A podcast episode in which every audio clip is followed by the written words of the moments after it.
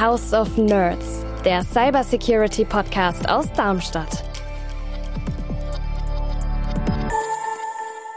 Teilweise wird über Monate hinweg verdeckt mit einzelnen Tatverdächtigen kommuniziert und dann können es eben kleine Fehler sein. So ein Schreibtisch-Schimanski dann irgendwie. Mhm. Schreibtisch-Schimanski ist ein schönes Wort. Ja. Ich wollte es noch nicht sagen, aber wie so ein typischer Boomer. Ich wäre nicht in der Lage, jetzt sofort eine Waffe aufzutreiben.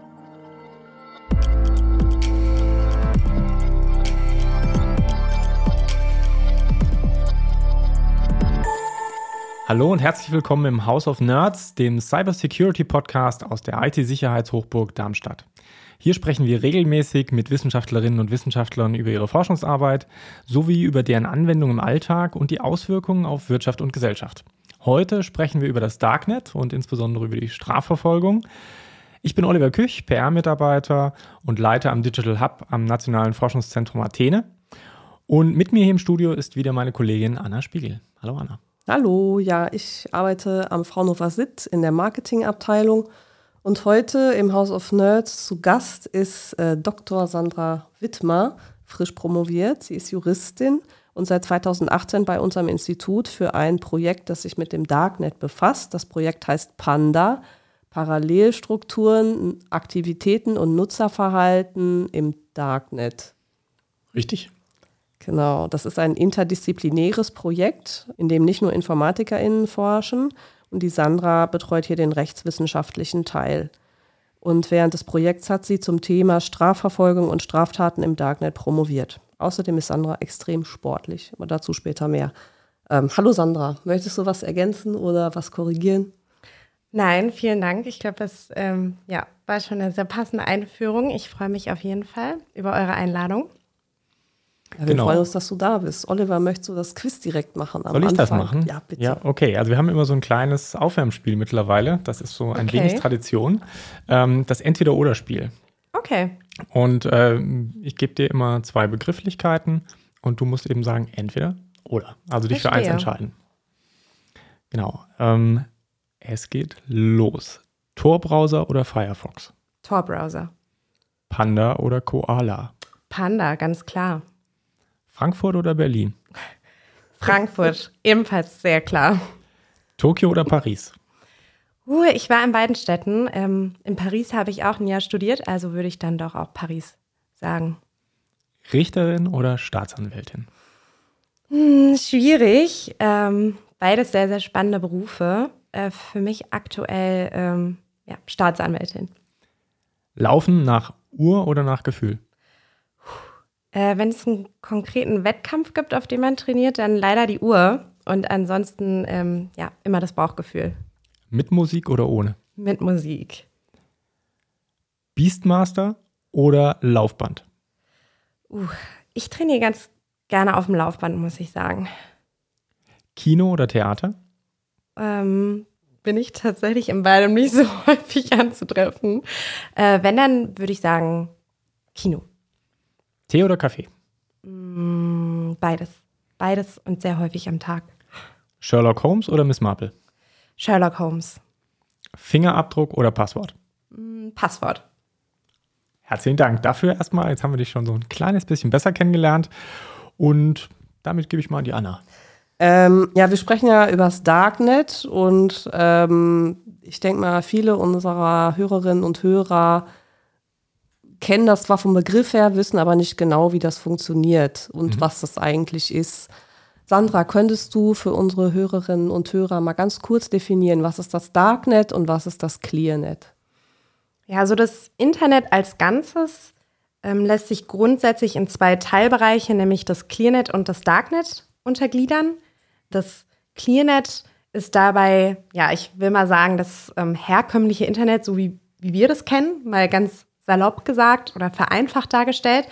Und der Begriff Darknet bezeichnet denjenigen Teilbereich des Internets, in dem InternetnutzerInnen weitgehend anonym miteinander kommunizieren und Daten austauschen können, wobei es im Grunde nicht das eine Darknet, sondern vielmehr verschiedene Darknets gibt.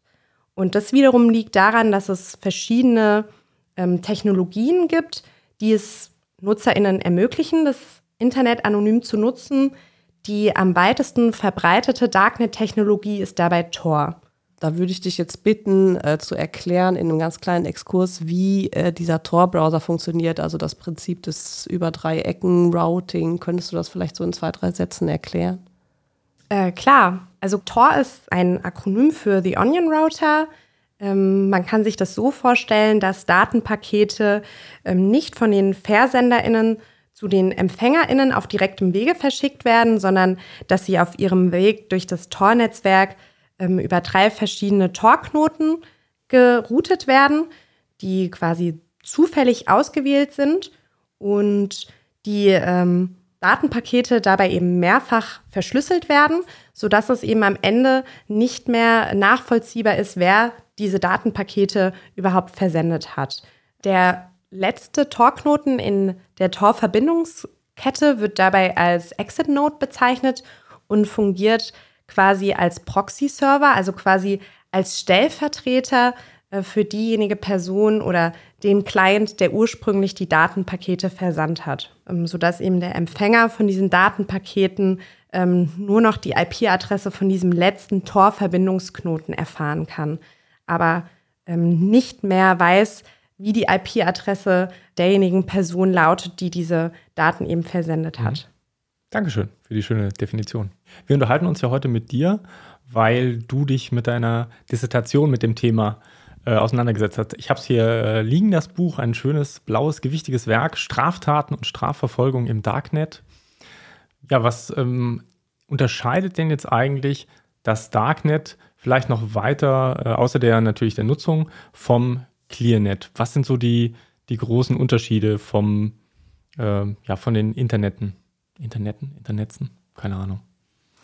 Ähm, also ein grundsätzlicher Unterschied. Webbereichen. Webbereichen. ein Unterschied ist auf jeden Fall, ähm, dass man für die Nutzung des äh, Tor-Netzwerks oder des Tor Dark Webs äh, den Tor-Browser benötigt, also eine Software, die man sich kostenlos im ClearNet runterladen kann. Mhm. Wenn man ähm, diesen Browser verwendet, dann kann man damit ganz normal sich auf Webseiten im ClearNet bewegen. Da gibt es dann eigentlich relativ wenige Unterschiede so für den Anwender oder die Anwenderin. Wenn man ähm, sich damit dann auf Webinhalte im Darknet begeben will, dann ist es schon so, dass ähm, ja, die ersten Unterschiede sichtbar werden.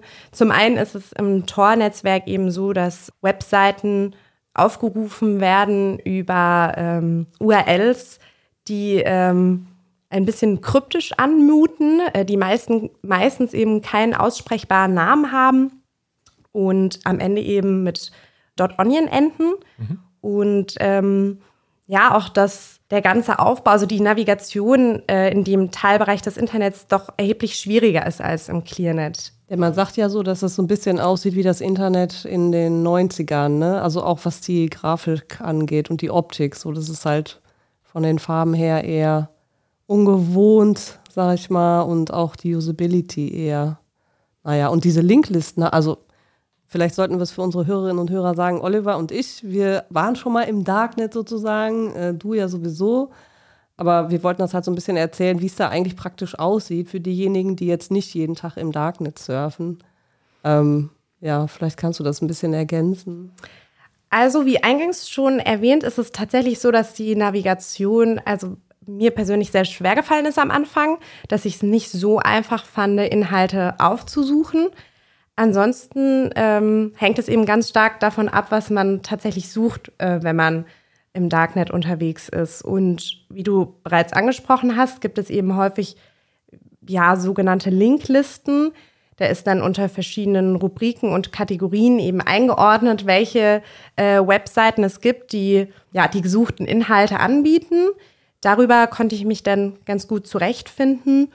Und ähm, ja, ansonsten war es in meinem Falle so, dass ich ja zum Glück auf die Expertise von InformatikerInnen zurückgreifen konnte. Das hat mir natürlich sehr geholfen. Ich glaube, da wäre ich, wenn ich jetzt ganz alleine Darknet-Forschung betrieben hätte, auf jeden Fall ziemlich aufgeschmissen gewesen, weil ich es eben auch sehr kompliziert fand, gerade zu Beginn.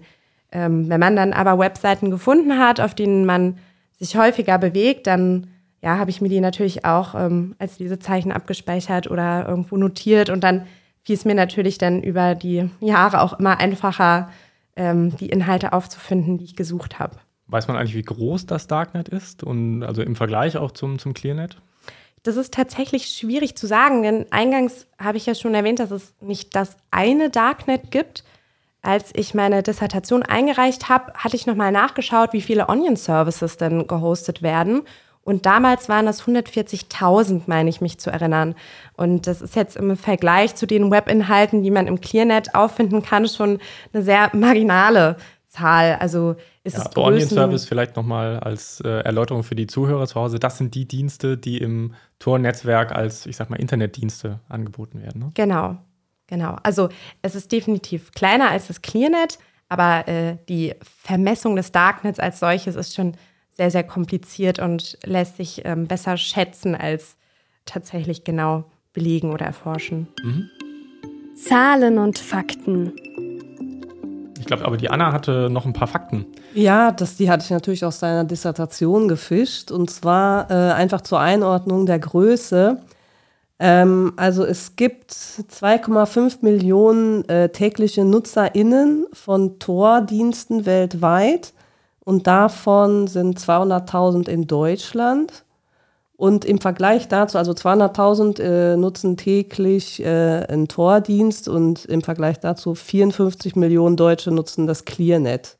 Also das ist wirklich äh, winzig quasi ja, von der Größenordnung so her. Marginal genau. eigentlich. Also ja. interessant eben auch, weil das Darknet auch in der medialen Berichterstattung eben recht häufig zutage tritt. Wenn man sich eben die Nutzerzahlen oder Nutzerinnenzahlen anschaut, wird einem da schon deutlich, dass es doch eher ein nischiges Phänomen ist und dass es nicht zum Alltag ähm, hierzulande gehört, im, im Darknet unterwegs zu sein. Ähm, äh, Deutschland hat weltweit die meisten Torknoten, ähm, 1600 und ähm, ist auch an dritter Stelle von TornutzerInnen weltweit. Also 20 Prozent sitzen in den USA, 10 Prozent nutzen Tor äh, in Russland und Deutschland 9 Prozent. Das fand ich schon relativ beeindruckend dann in diesem nischigen das stimmt, Range das stimmt. Jetzt, genau. ähm, man muss natürlich bedenken, dass sich diese Zahlen ähm, ständig ändern. Also die, die ich ja. in meiner Dissertation aufgeführt habe, äh, stammen aus dem Herbst letzten Jahres. Aber ich bin mir ziemlich sicher, ähm, also in den Jahren, in denen ich für Panda tätig war, war es schon immer so, dass Deutschland ähm, mit eine ähm, ja, der größten BereitstellerInnen äh, von ähm, Torinfrastruktur war. Und ähm, genau, also die genannten Länder, da das Ranking hat sich zwischenzeitlich, kann, kann gut sein, dass sich das nochmal verändert hat, aber grundsätzlich ist es schon ähm, so, dass in Deutschland viel Torinfrastruktur ähm, zur Verfügung gestellt wird. Betreibst du auch einen Torknoten vielleicht? Ich selbst betreibe keinen Torknoten. Ich unterstütze aber den gemeinnützigen Verein Zwiebelfreunde e.V. Ach ja. Genau. Was ist das, für ein Verein? ähm, das ist ein Verein, der sich für Anonymität und Privatsphäre-Schutz äh, bei der Internetnutzung einsetzt. Ähm, kann man über Google auch ja ganz einfach herausfinden, äh, mit welchen Themen die sich so beschäftigen. Und mittelbar kann man so auch zum Torknotenbetreiber oder zur Torknotenbetreiberin werden, nämlich wenn man ähm, eben Geld dafür zur Verfügung stellt. Mhm ähm, dass diese Infrastruktur von dem Verein dann aufrechterhalten wird. Was mich gewundert hat, als ich mal drin war, ähm, was mir die Kolleginnen und Kollegen auch äh, aus dem Projekt heraus äh, mitgeteilt haben, ist, dass es da auch ganz normale Dienste gibt, die es eben auch im Clearnet gibt. Ne? Also Facebook genau. zum. Beispiel ist einer genau. wohl auch der beliebtesten äh, äh, Onion-Dienste dort. Da wundert man sich, warum macht Facebook ähm, da einen Dienst auf? Tatsächlich war ich auf dieser äh, Webseite auch schon mal. Ja, also sobald man äh, sich äh, auf Facebook mit einem äh, Profil bewegt, seinen Namen angibt, ein Profilbild hochlädt, äh, muss ich selbstverständlich nicht auf den Tor-Browser zurückgreifen, um meine Daten zu schützen, denn ich bin dann nicht mehr anonym. Das ist ganz klar. Meine IP-Adresse ist eben weiterhin ähm, verborgen, will ich es mal nennen. Und ansonsten wäre eben auch noch ein Grund, dass man hierzulande eben auch ganz schnell mal vergisst, dass solche Dienste, die wir hier ähm, täglich nutzen, in anderen Ländern blockiert werden und von dort aus eben gar nicht erreichbar sind. Mhm. Und ähm, das ist dann quasi der Benefit, wenn man die eben auch über das Tor-Netzwerk erreichen kann. Genau, also Darknet hat ja ähm, schon im Namen ja sowas Negatives, ne? so eine dunkle Sache, ähm, so, ich sag mal, das ist die Schmuddelecke. Aber äh, es gibt ja eben dann auch solche Dienste, wo man sagt, das ist ja eigentlich auch ein, ein, ein gutes Anliegen. Es gibt ja viele, ähm, ich sag mal, äh, Anti-Zensur-Initiativen, die da auch im Darknet vertreten sind. Und insofern ja auch ein, ein großes äh, Plus, sage ich mal, also auf der moralischen Skala manchmal vorhanden ist, oder? Auf jeden Fall. Also aus meiner Sicht ist das definitiv so. Es ist tatsächlich ein bisschen schade, dass dieser negativ konnotierte äh, Begriff des Darknets verwendet wird. Neutraler wäre die Alternative Anonymisierungstechnologie oder anonymes Netzwerk. Denn in der Tat gibt es eben zahlreiche helle Seiten von Darknet-Technologien und ähm, das tatsächlich auch aus juristischer Perspektive. Ähm, also wenn wir da an den Grundrechteschutz nennen oder an äh, ja, das Whistleblowing, an verschiedene mhm. MenschenrechtsaktivistInnen, die sich diese Technologie zunutze gemacht haben und für ihre Zwecke eben verwendet haben. Äh, genau, dann wird also ich glaube, viele Zeitungen haben auch ähm, eine Repräsentanz im Darknet, über die man dann eben zum Beispiel Whistleblowing machen kann. Das ne? stimmt, das ja. stimmt. Also die Süddeutsche ähm, kenne ich zum Beispiel hier im deutschsprachigen Raum, ähm, The Guardian, New York, New York Times. Times genau. Also was schade ist, ist, dass man diese hellen Verwendungszwecke eben ähm, dass die einfach nicht so schnell sichtbar werden wie ja, die anderen ähm, Ecken, will ich es mal nennen, für die das Darknet so im, ähm, in der Allgemeinheit bekannt ist. Aber es gibt sehr viele helle Seiten und positive und auch gesellschaftlich wünschenswerte Verwendungszwecke. Und ähm, dementsprechend muss man sich eben äh, vergegenwärtigen, dass es eine Technologie ist und für welchen Zweck man die dann einsetzt, ähm, mhm. das obliegt dann eben letztlich dem Nutzer oder der Nutzerin selbst. Hättest du das gedacht?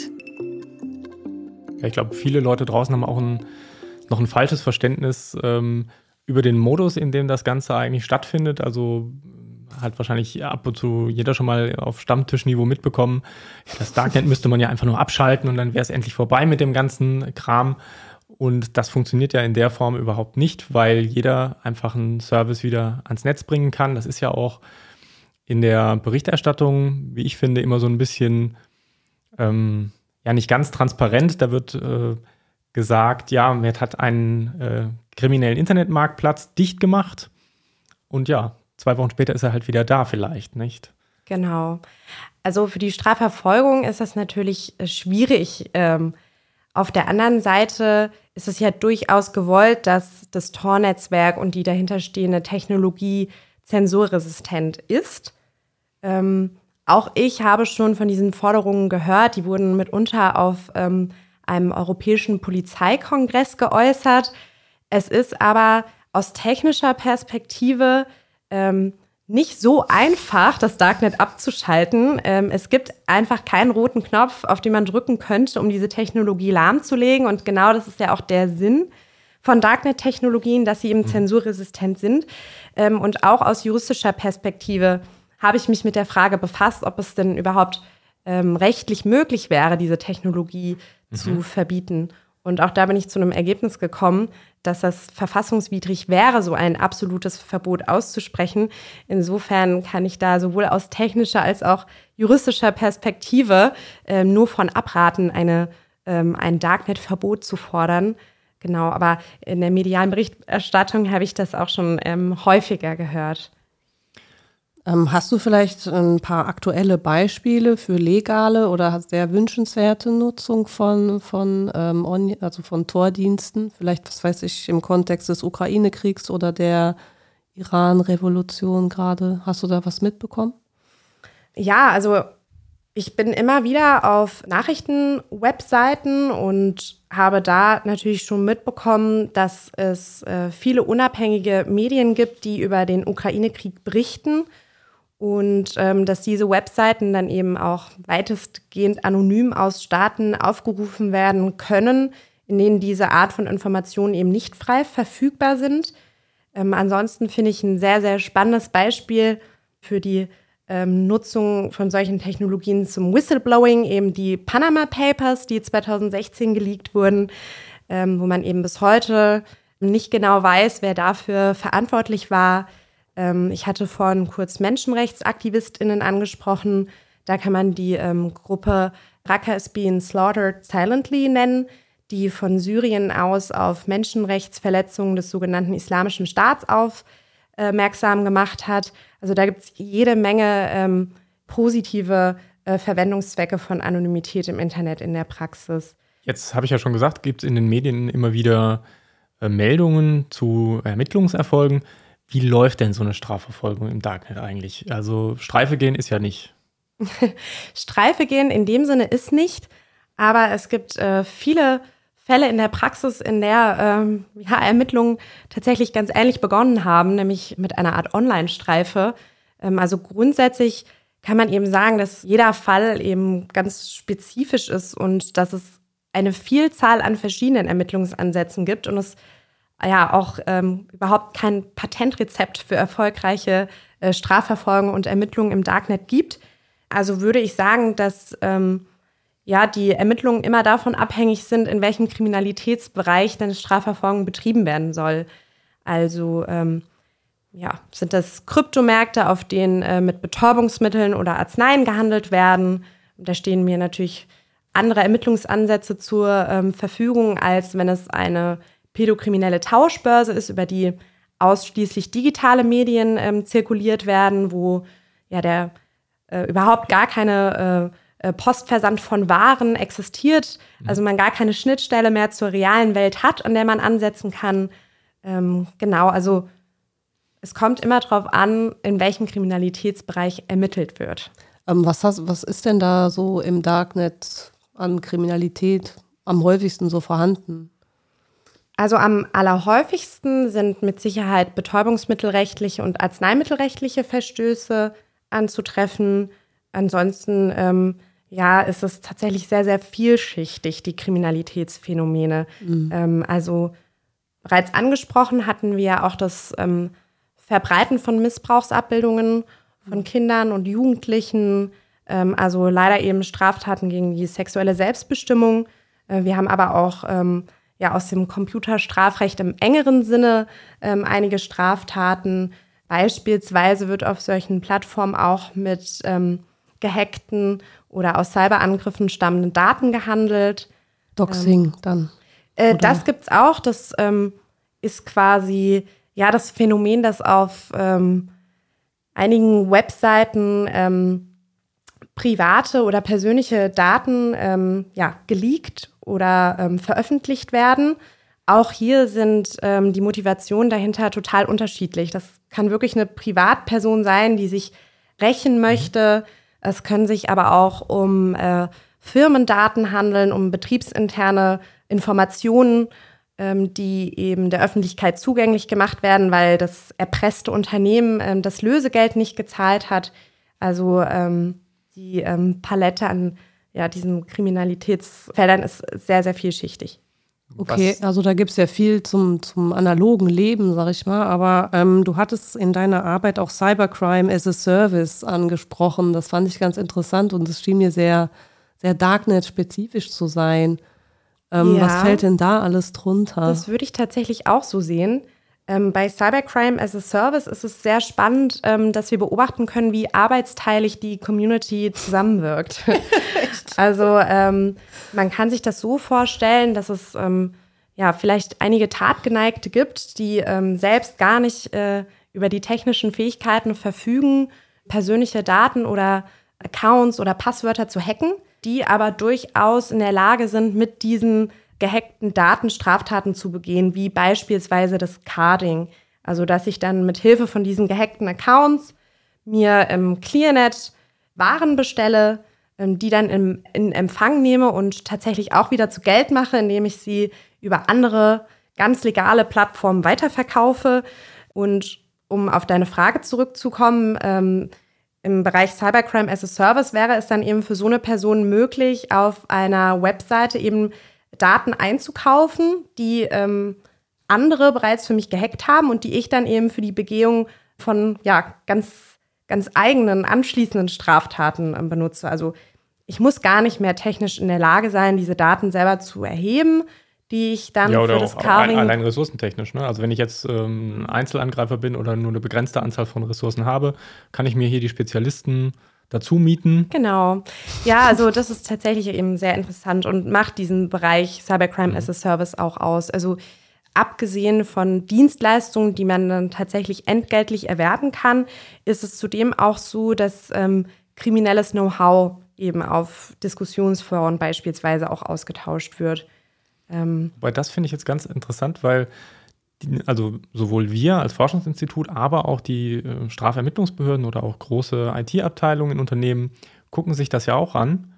Ähm, zum einen, um zu schauen, sind hier zum Beispiel Passwörter oder andere Credentials von meiner Organisation im Umlauf. Oder eben auch zu schauen, okay, was sind eigentlich die aktuellen Angriffe, die aktuellen Schwachstellen, äh, die gehandelt werden und das funktioniert ja auch immer in beide Richtungen. Ne? Ich frage mich da auch immer, wenn man das jetzt dicht machen könnte, ich weiß, wir, wir dürfen es gar nicht juristisch jetzt, habe ich gelernt, aber die Informationsquelle würde man äh, dann auch den, ich sag mal, ähm, den, den ähm, Schützern äh, eigentlich dann auch abstellen. Ne?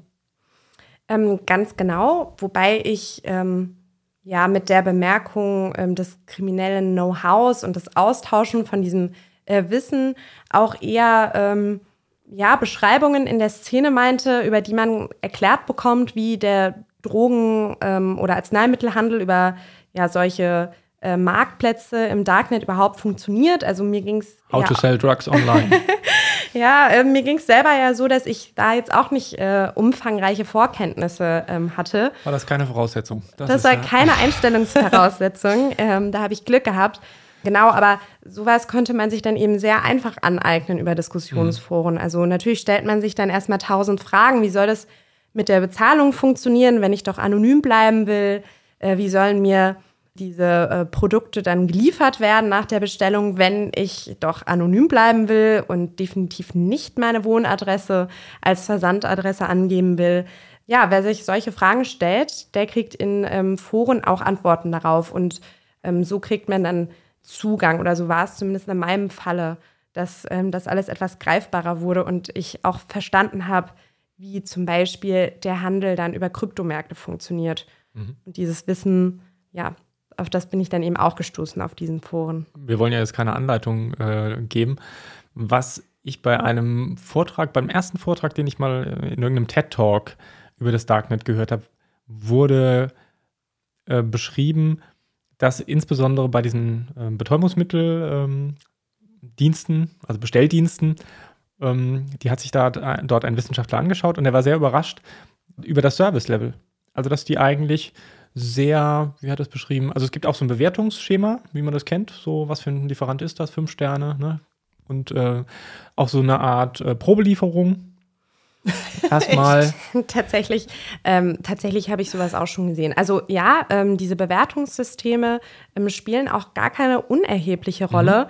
Denn, so Reputation ist nämlich, glaube ich, ja, ganz wichtig. Ja, genau. Also wenn ich auf der Suche ähm, nach entsprechenden Waren bin, dann ähm, würde ich natürlich auch darauf achten, dass äh, vorherige BestellerInnen sich positiv rückgemeldet haben zu dem äh, oder der HändlerIn.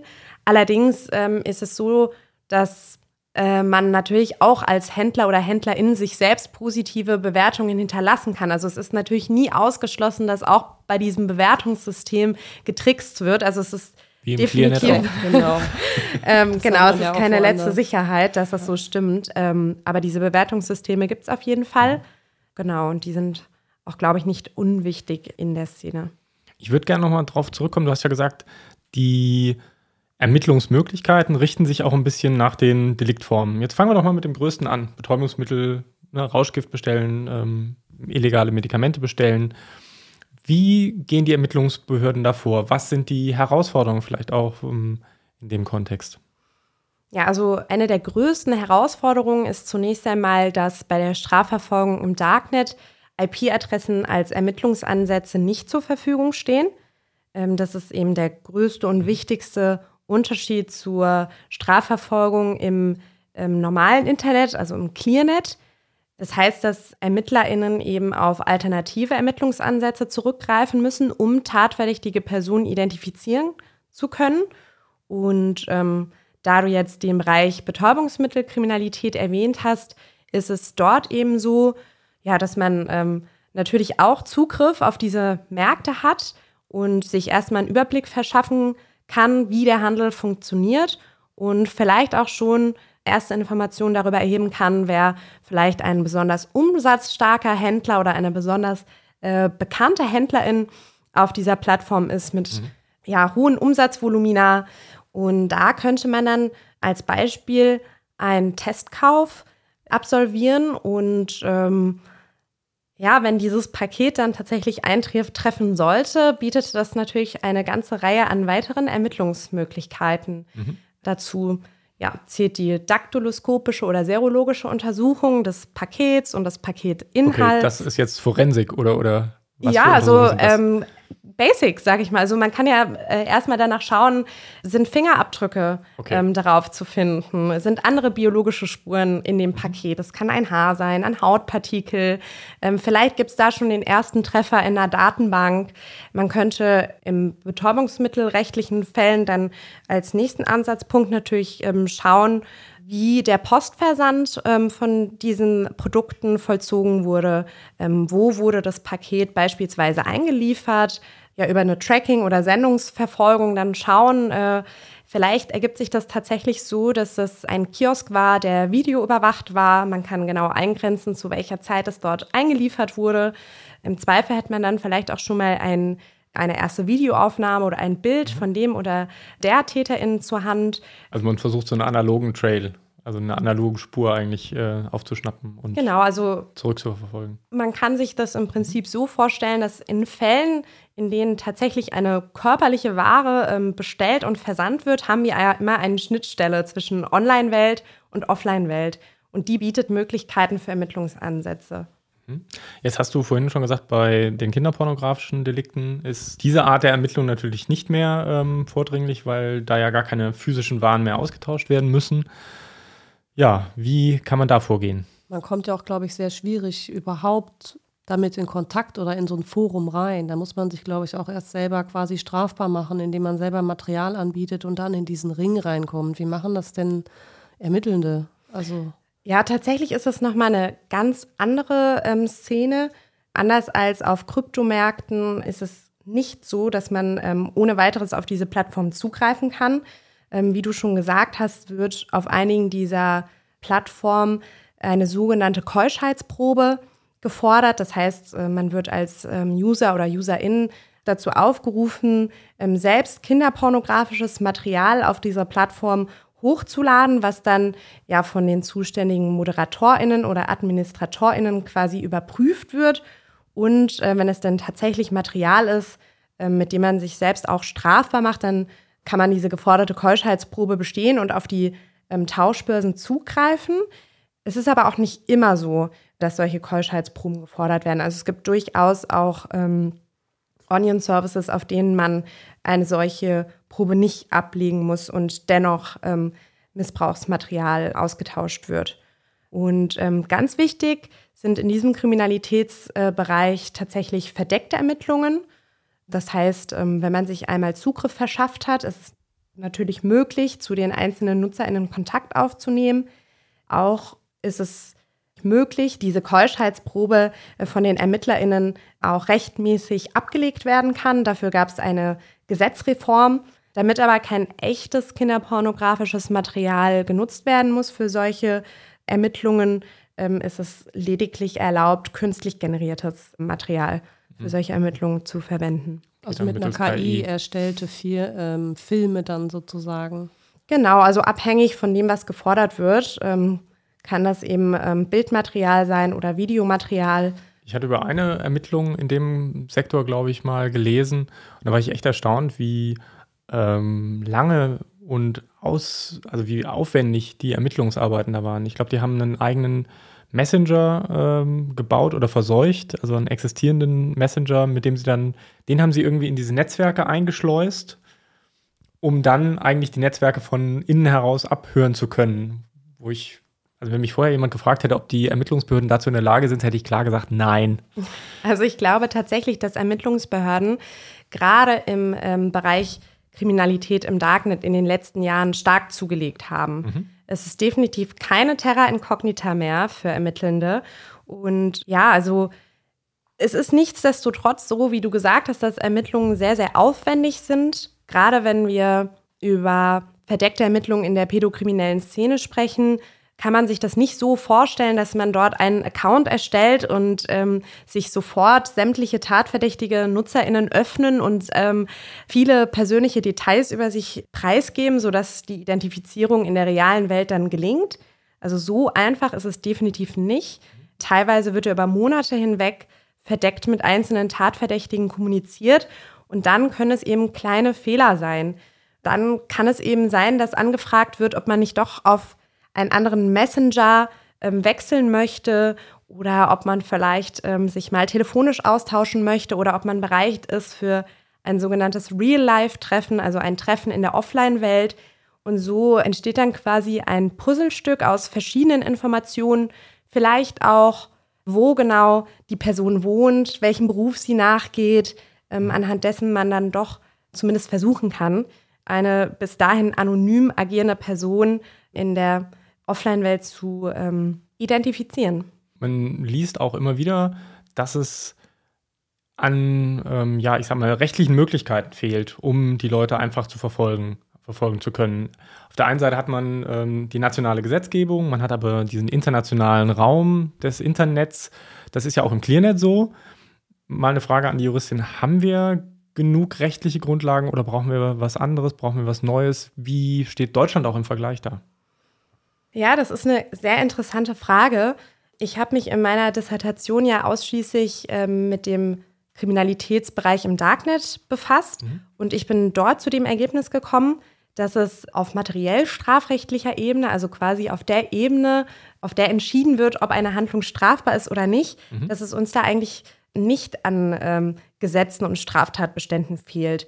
Also alles, was ich bei meiner ähm, Forschung im Darknet angetroffen habe, ist de lege lata, also nach geltender Rechtslage, strafbar.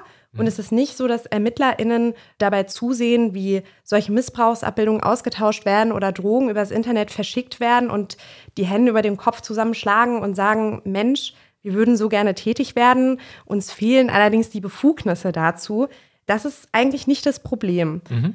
Ich habe eine Seite gesehen im Darknet, wo auf der ähm, Gewaltdelikte angeboten worden sind. Ne? Da konnte man auswählen für so und so viel 1000 Euro oder Dollar, je nachdem äh, Hände brechen. Ähm, Hast du nach Gesicht. so Hitman gesucht? Ja, Oliver? ich, ich habe nicht gesucht. Ich habe ihn zufällig gefunden okay. oder er wurde mir gezeigt. Ist das jetzt schon strafbar? Äh, ja, die Antwort ist ja. Oh. Äh, mir fällt dafür äh, dazu spontan auch ein, ein Fall ein. Ich meine, der hat in Dresden gespielt. Ähm, es gab tatsächlich eine Frau, die über einen solchen Hitman-Service ähm, die Tötung der neuen Lebensgefährtin ähm, ihres Ex-Mannes in Auftrag gegeben hat.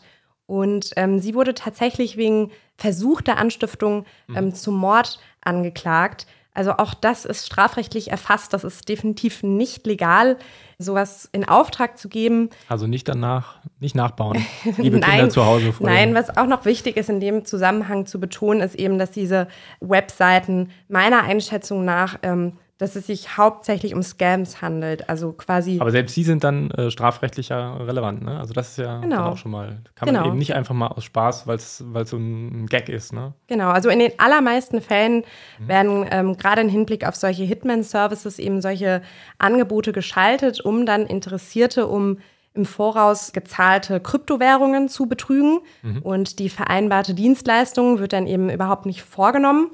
Was ist dir denn so an seltsamen Beispielen vielleicht auch untergekommen in deiner Recherche und in deiner Forschungsarbeit? Mm, oh, es gab einiges, muss ich sagen. Also nach dem Aufkommen der Corona-Pandemie ähm, hat es mich auf jeden Fall fasziniert zu sehen, ähm, wie schnell oder wie wandelbar die Szene ist. Mhm. Es hat nicht lange gedauert, bis wir die ersten Angebote für gefälschte Impfpässe oder Impfetiketten gefunden haben. Mhm. Das hat nochmal ganz deutlich gemacht, dass auch die Community dort eben am Puls der Zeit ist und ähm, sich sehr schnell auf neue Bedürfnisse und Anfragen eben ausrichten kann. Ansonsten muss ich sagen, dass ich so einen leichten Fable für ähm, Slang-Begriffe entwickelt habe, die in der Szene äh, verwendet werden. Beispiele. Ähm, äh, der Uwe als klassischen verdeckten Ermittler. Ähm, ist das ja. ein Akronym oder? oder? Ähm, nee, also man kann sich das so vorstellen. Wirtschaftsermittler ja, oder sowas? Nee, also ähm, Ja, man stellt sich darunter, glaube ich, so einen ähm, ganz durchschnittlichen Mitte 40 oder Mitte 50-jährigen Ermittler an seinem Schreibtisch in seinem Büro ähm, vor, der dann den Vornamen Uwe trägt. Und ähm, ja, also wenn in so einem Diskussionsforum dann eben vor Uwes oder so gewarnt wird, dann okay. äh, musste ich doch das ein oder andere Mal schmunzeln. So ein Schreibtisch-Schimanski dann irgendwie. Mhm. Schreibtisch-Schimanski ist ein schönes Wort, ja. Ich wollte es noch nicht sagen, aber wie so ein typischer Boomer irgendwie mit so einem kleinen genau. Schnauzer noch. Deswegen dachte ich, die Karen von Twitter ist vielleicht der Uwe im Darknet. ja, also. Super, echt. Was ich noch ganz witzig fand, ähm, waren Diskussionsthreads, in denen sich Leute über Love Letters ausgetauscht haben, also oh, ja Liebesbriefe, die es über die Post gab. Gemeint waren damit ähm, ja, Benachrichtigungen über Postbeschlagnahmen, Ach, wenn eben doch aufgefallen ist, dass bei dem Versand von Drogen beispielsweise was schiefgelaufen ist. Genau. Ansonsten ist es so, dass auf Diskussionsforen eben durchaus auch über strafrechtlich komplett irrelevante Themen diskutiert werden. Das kann durchaus sehr ernsthaft sein. Das kann ähm, Diskussionen über ähm, Suizidgedanken umfassen, Themen wie IT-Sicherheit, Nachrichten aus aller Welt, Religionsausübung. Also man, man findet da auf jeden Fall auch eine Vielfalt an Diskussionsthemen. Mhm. Ähm, teilweise lustig, teilweise ernst, teilweise kriminell. Es ist quasi von allem was dabei. Mhm. Gibt es irgendeinen Mythos, wo du sagst, also das ist eigentlich komplett falsch, mit dem kannst du hier mal aufräumen? Ähm, die angesprochenen Hitman-Services, also die sind in jedermanns Munde und irgendwie hat jede oder jeder auch schon mal davon gelesen oder gehört. Es ist bis heute wirklich so, dass kein einziger Fall bekannt ist, in dem diese Dienstleistung tatsächlich vollführt wurde. Und leider wirft äh, das natürlich trotzdem ein sehr, sehr dunkles Licht auf ähm, diese Dienste und diese Kommunikationsräume.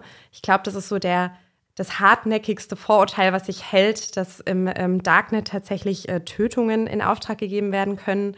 Ansonsten fällt mir natürlich noch ein, dass viele Menschen davon ausgehen, dass es sehr, sehr einfach sei, äh, Waffen im Darknet zu erwerben. Mhm. Ausgehend natürlich von dem traurigen Anschlag vor dem Olympia-Einkaufszentrum ähm, in München, mhm. wo der Täter auch tatsächlich seine Tatwaffe von einem Diskussionsforum im Darknet erworben hatte. Allerdings konnte man im Nachgang eben sehr gut beobachten, wie Behörden aktiv geworden sind und auch in diesem Kriminalitätsbereich sehr effektive Ermittlungen durchgeführt haben. Ähm, aus meiner Perspektive, und ich bewege mich ja jetzt schon seit längerer Zeit ähm, in diesen Bereichen, mhm. ich wäre nicht in der Lage, jetzt sofort eine Waffe aufzutreiben. Der Nerdfaktor. Wir sind ja das House of Nerds, insofern können wir nochmal eine, eine Checkfrage stellen am Ende. Was macht dich denn zum Nerd? Oder, das ist jetzt auch die Frage gewesen, gibt es eigentlich einen weiblichen Nerd? Gibt es eine Nerdin, eine Nerdine, haben wir überlegt? Selbstverständlich gibt es weibliche Nerds. ich würde mich vielleicht auch als äh, eine Nerdin bezeichnen. Was es ausmacht, ist vielleicht, dass man ähm, ja, bereit ist, sich in eine sehr spezifische Fragestellung reinzufuchsen. Jetzt gerade im Bereich des wissenschaftlichen Kontextes muss man eben schon bereit sein, sich für so eine Promotion über mehrere Jahre hinweg mit einer schon ja, etwas nischigen ähm, Forschungsfrage zu beschäftigen. Und wenn man da irgendwie Lust drauf hat ähm, und ja, alles andere auch mal ganz gut ausblenden kann und wirklich auch mal Bock drauf hat, was zu verstehen und dem Ganzen auf den Grund zu gehen, dann, dann kann man doch durchaus äh, auch weibliche Nerdin sein. Ja, dann herzlichen Dank, Sandra, dass du bei uns warst. Hast uns äh, mit vielen wichtigen Informationen äh, beglückt, äh, auch mit einigen lustigen. Also den Uwe werde ich nicht vergessen, glaube ich. Super. Ja. Ähm, ja, wir haben ja auch ein paar, wir hatten ja eingangs gesagt, dass du sehr sportlich bist und ähm, die Kollegen haben uns verraten, dass du gerne joggen gehst und auch einen Marathon tatsächlich gelaufen bist. Ja, ich bin inzwischen, glaube ich, sogar drei gelaufen. Also drei? drei sein. Wow. Ja. Hammer. Hat dir das irgendwie bei deiner Promotion geholfen? Also dieses, sag ich mal, diszipliniert an was dranbleiben und dann also die Langstrecke quasi. Ich finde es tatsächlich recht gut vergleichbar. Ja. Also ich finde, der ganze Promotionsprozess ist wie ein sehr, sehr langer, niemals enden wollender Lauf, der sich dann aber umso besser anfühlt, wenn man es einmal geschafft hat und über die Ziellinie gelaufen ist. Natürlich gehört da Disziplin dazu, aber auch ein bisschen Leidenschaft. Und ähm, ja, ich finde, dass man so beim Laufen einfach sehr gut abschalten kann und einen klaren Kopf kriegen kann. Und deswegen mache ich das tatsächlich sehr, sehr gerne in meiner Freizeit. Okay, super. Ja, dann nochmal Dankeschön, dass du da warst. Und wir freuen uns, wenn wir wieder was von dir lesen, von dir hören. Vielen Dank, dass ich da sein durfte. Es hat mir riesigen Spaß gemacht. Vielen Dank auch von mir. Ich ja. habe zu danken. Und ja, wir hören uns in Kürze wieder. Sie können uns gerne auch wieder Themen schicken oder Rückmeldungen zu dieser oder anderen Sendung. Wir freuen uns über Post, die wir bekommen. Wir haben schon Post bekommen und haben uns sehr gefreut. Und ähm, ja, bis zum nächsten Mal. Wir sagen Tschüss. Ciao. Tschüss.